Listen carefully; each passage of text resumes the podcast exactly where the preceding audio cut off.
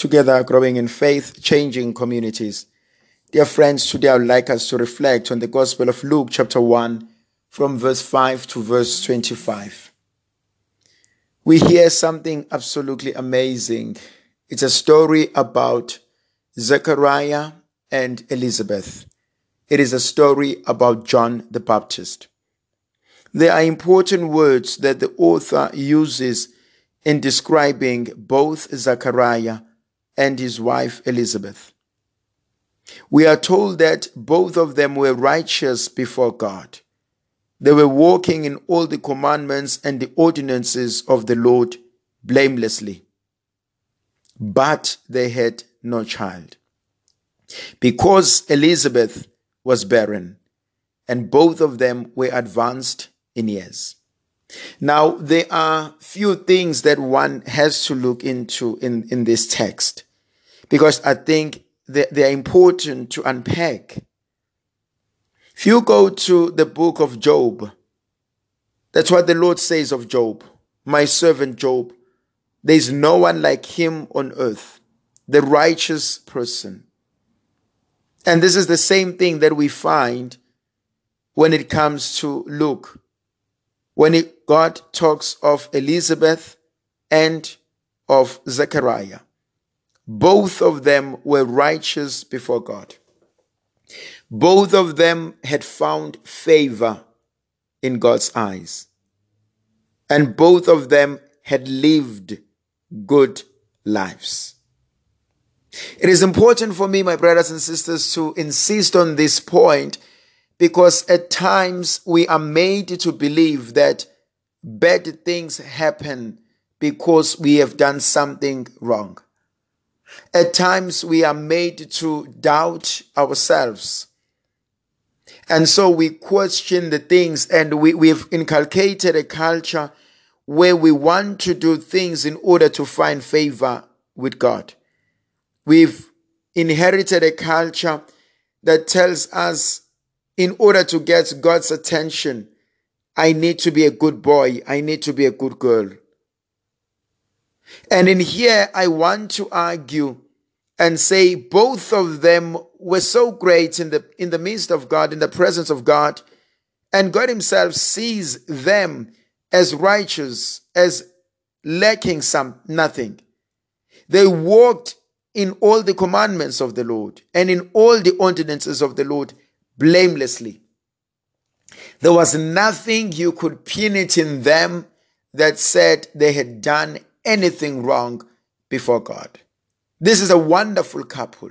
Now, what, what also touches me is that even in their old age, they had remained faithful.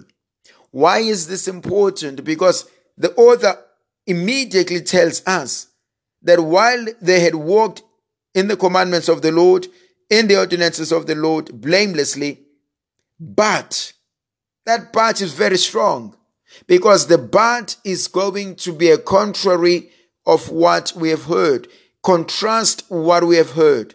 They've done everything so well, but they had no child. Now, they had no child seems to be put in a very negative way. And the author wants to put it to us that they had no child. But even though they had no child, they had still walked blamelessly before God.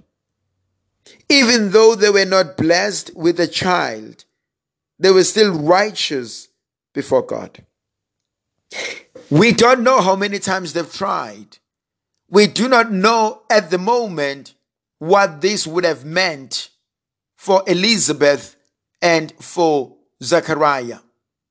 But we will find out in verse 25 when Elizabeth says something absolutely amazing that thus the Lord has done to me in the days when he looked on me and to take away my shame among people. That's, that, that's how much this would have meant for Elizabeth.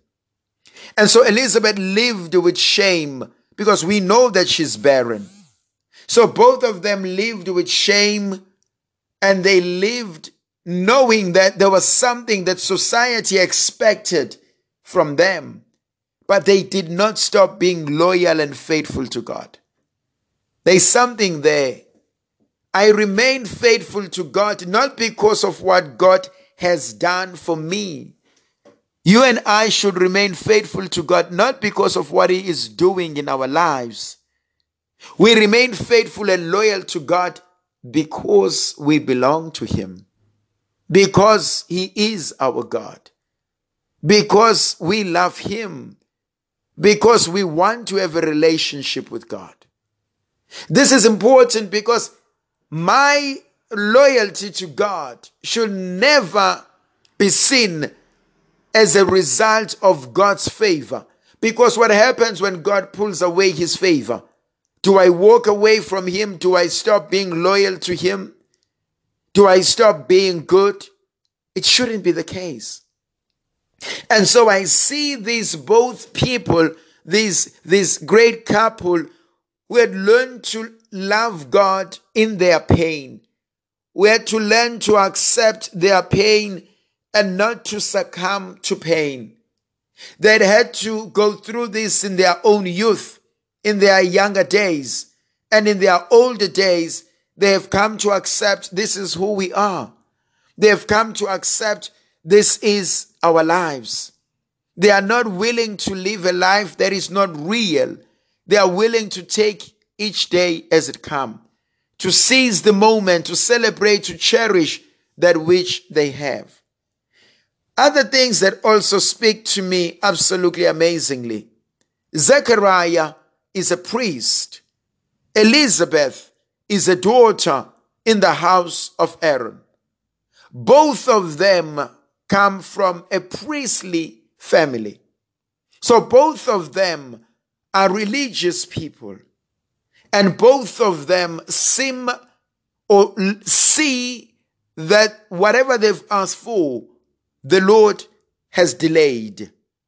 Now, one day, as Zechariah goes into the temple to burn incense and to pray with the people, the angel of the Lord appears to him, and Zechariah is terrified. And the angel says to him, Do not be afraid.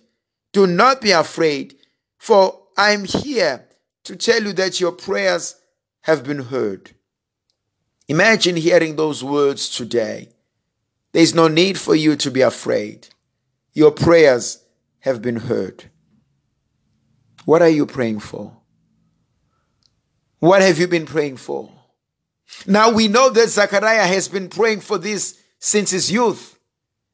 Because we know that Elizabeth was unable, incapable of giving birth. She was barren. And so it means they've been praying ever since they got married. And now in their old age, the Lord says, Your prayers have been heard. How quick am I to expect an answer from God? How quick am I to expect a response from my prayers? How impatient do I grow when things don't happen my way? How irritable do I become when I don't get what I want. And the Lord says to Zechariah today, do not be afraid. Your prayers have been heard. Whatever you've asked for, it has come to my attention. And the Lord says to him, Your wife Elizabeth will bear you a son, and you will name him John. And you will have joy and gladness and many will rejoice at his birth.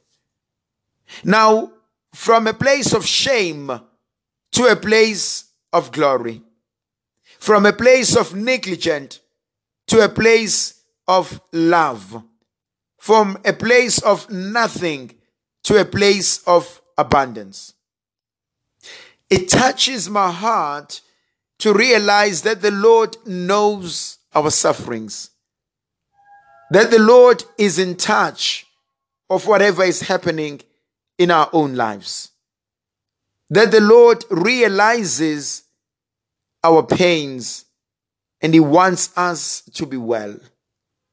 It touches my heart to realize that even in old age, God still loves us. It touches my heart that time and God are intertwined in His grace. May the Virgin Mother of God continue to be with you, to protect, to bless, to guide you, and may He lead you to Himself. May Almighty God bless you, the Father, the Son, and the Holy Spirit. Amen.